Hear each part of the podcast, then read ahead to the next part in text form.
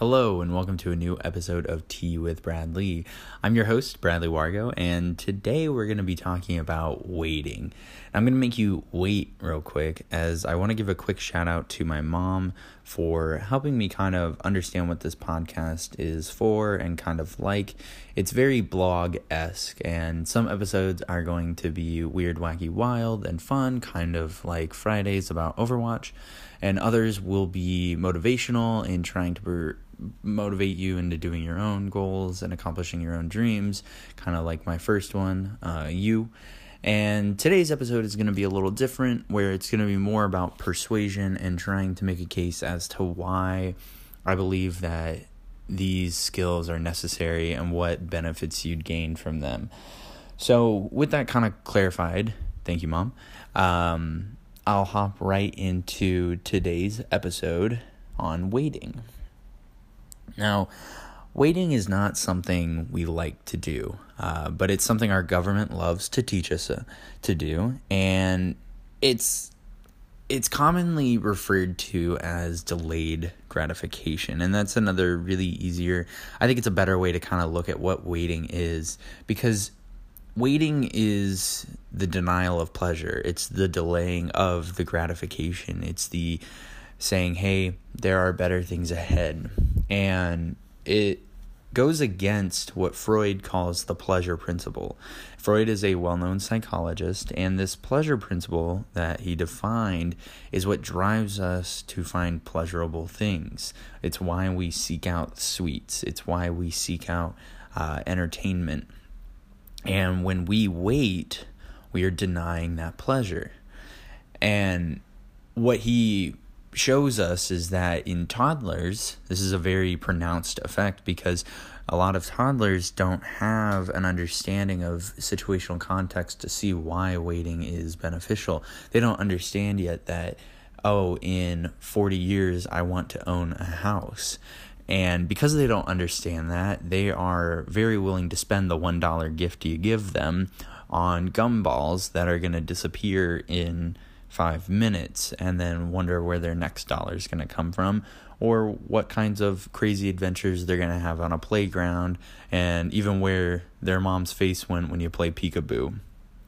So they are very focused on the here and now. But as we get older, and a sign of maturity is growing up to understand that not every impulse we have is one we must act on. Think of how many times you're sitting in a meeting and you have to go to the bathroom, but you know that if you get up and go, you're going to disrupt the workplace. Your boss may not look at you the same way. Your coworkers will look down on you. But you also know that you're able to hold it and you're able to wait for a minute. And then later on, when it's an acceptable time, uh, you feel much better when you get to release it. So, kind of a gross example, but one nonetheless. And another really big aspect to this, though, is, and a kind of way we can look at waiting, is short term versus long term. Now, through this podcast, I said, um, are either shenanigans, fun things, crazy things, or me trying to hype you up, persuade you. And this one is persuading, where I want to make a case for why we need to work on waiting, why we need to work on delaying gratification, and what kinds of benefits we can gain from that. Now, looking at the short term, there's very few quote unquote benefits to delaying gratification in the sense that you are denying the pleasure. So you're not gaining any benefits in that satisfaction. Uh, there's no real, hey, like I feel so much better about myself. But I say short term in the sense of within those five, ten seconds of making the decision. But after about a minute or two, you'll kind of normalize because typically when you want something, there's a change in your uh, psyche, if you will. And once you normalize again and you come back to, you know, not craving anything, being just there, and enjoying who you are and doing whatever you're doing, you realize, hey, like, I'm proud of myself for not doing that. And that creates this positive feedback loop in which Yes, you denied yourself the pleasure and you had that painful moment of, no, I don't need this, no, I don't want to do this, no, whatever. But then you reward yourself with, okay, thank you to myself for not doing that. I am attaining my bigger goal. And in the long term, that's where we really see the benefits of delayed gratification, which makes sense as to why it's called delayed gratification because long term, we have delayed it short term for a gratification in long term. And this can be saying, hey, like, I'm not going to eat um, out as often, or I'm going to cut back a meal once or twice a week, uh, not going to drink coffee from Starbucks. And yes, they're very simple, plain examples that we all know and we all have been like, oh, blah, blah, blah. Like, we can always do that. Yeah. But as simple as those are, by not cutting those or by not having those and cutting those out, we allow ourselves to save that money. Because if you think about it, every time that we go against our long term goals, we actually make it harder to attain them. And you're kind of like, whoa, wait, what?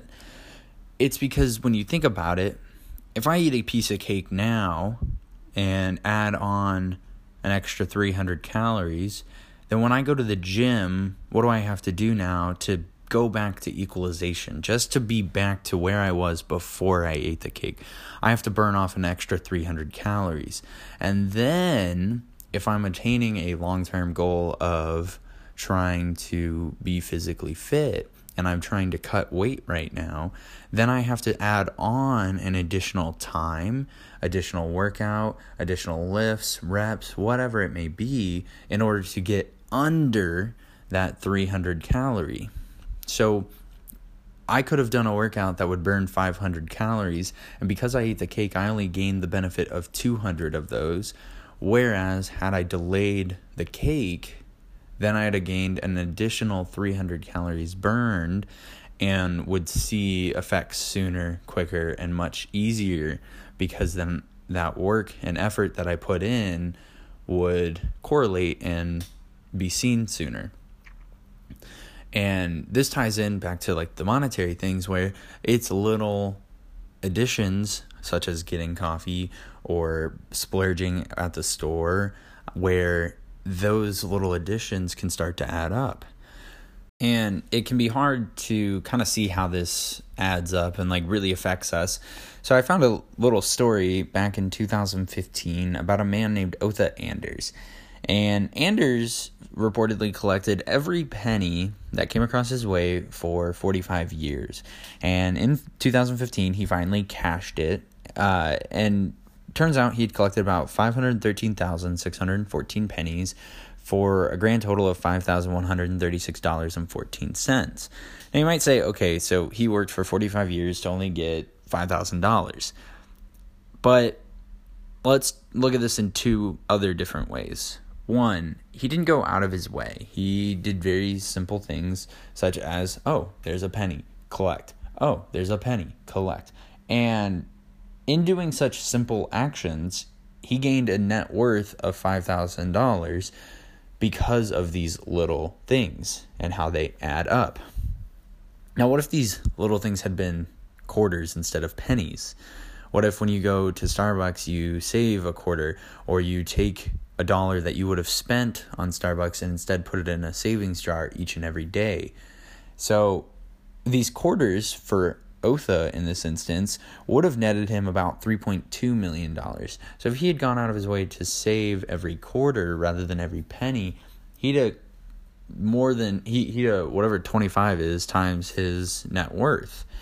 And what this goes to show when we say, oh, the little things add up, is that they really do add up. So for 45 years, all he does is collect quarters, and now he's worth an additional $3.2 million.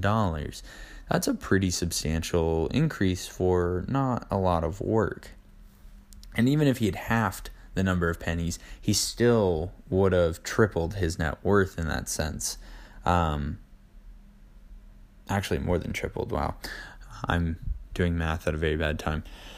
But the point here, and hopefully you've kind of gotten to understand it, is that waiting has its benefits. And now now that I've hopefully persuaded you in that sense, I want to kind of give you some tools in a way that waiting can be trained. This isn't a lost cause of, oh man, I haven't been waiting my whole life. Oh man, like, I don't know if I can do this anymore. Like, everything is just, I always want things and whatnot. But waiting can be trained. It's a very, it's like any other muscle in our body, it's a self discipline thing. And this ties into a couple of different ways that we can do it. One, meditation. So meditation is a really easy one um, because, and I I will throw out uh, an app here, Headspace. Headspace is a really nice app that lets you sit there for about 10 minutes. It does guided, so you're not just sitting there like, oh, I'm just going to sit here. He walks you through it and he kind of helps you see like what you should be doing with meditation, um, where you should be going, what kinds of thoughts you should be having, and how it all kind of works. Uh, but you know, meditation doesn't seem like a short term waiting thing, but what it really does is it sets you up so that you force yourself to wait for either the day, you force yourself to wait for sleep at the end of the day, you force yourself to wait in the middle of the day so that you catch a break. And this waiting is adding to your ability to wait in other instances, such as deciding the cake uh, or deciding to buy the latte or whatever the decision may be. By instilling waiting through meditation, you start to gain that skill and work that muscle. Um, and my other way is going to tie in with the challenge is going to be adding five seconds to the next must do task before you do it. So if you have to do the dishes, if you have to watch this next episode of TV, if you have to go to the bathroom, whatever the next must do, if you have to grab um, I don't know, chips from the cabinet, whatever it may be, just pause for five seconds.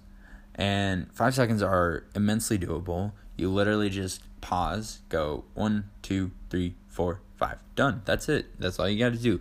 And what you'll start to notice is, and I've done this, is you start to really focus on that pausing. You start to focus on it.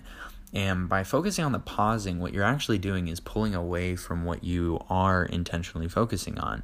And this is something else that meditation kind of helps with is that when you meditate, you're not focusing on your problems, you're not focusing on your issues, you're not focusing on your immediate needs and wants.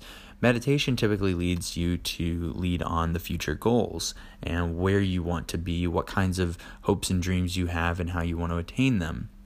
And this five second pause kind of immediately pulls you into that that mindset of hey let me not think about me right now and what do i mean by that so when you count to five what are you focused on? Are you focused on the cake? Are you focused on the tv show? Are you focused on the chips? Are you focused on the latte? What you're really focusing on when you count to five are the numbers themselves. And numbers are very logical and they remove that emotional aspect. And I would even venture to say that the longer you can wait, so I'm challenging you to five seconds, but as you try it and maybe recognize, hey, this isn't that hard, maybe add on an additional five and make it 10 seconds. And then make it 20, 30, a minute. And again, this isn't to make it daunting. Always start with five. But if you do notice that, you'll start to see that these numbers of one, two, three, four, five really force you to stomach that emotion for a second, focus on the logic, and at the end of those five seconds, or 10, or a minute, or two minutes, you might feel that you're not as inclined to doing whatever it was you were doing. Um, and this is something else that you can add on later. And again, later. I really want to stress that starting out with waiting and working these muscles is just like any other um, workout where you don't want to jump into the gym and do a thousand reps right off the bat. But developing that skill so that later on you can lift more and that you can do more reps um, you start off with the five seconds and you work on it and you'll you'll notice that your ability to delay that gratification slowly increases and you'll start focusing on your long-term goals and when you really say no to that instantaneous self, you are saying yes to your future self. And that is a pretty powerful phrase, if you will. By saying yes to yourself now, you're saying no to yourself later. But by saying no to yourself now, you are saying yes to your future self. And you are giving yourself that chance for that long term goal. You are giving yourself that chance for the happiness at the end of that goal. You are giving yourself a chance to attain that without having to break your back. And that's pretty powerful. So, hopefully, you're willing to give waiting a chance. Hopefully, you've listened to the end of this and that you are ready to kind of face the world a little more visioned and well versed and know that Otha exists and that, yes, the little things can start to add up. And again, just to reiterate, the challenge is for you to take five seconds and to just pause, count to five, and then enact whatever it is. And that waiting, that pausing, that training is what will allow you to attain your goals. It's what will allow you to reach a future happiness. And so, with that, I leave you all. My cup of tea is empty. And till next time, enjoy.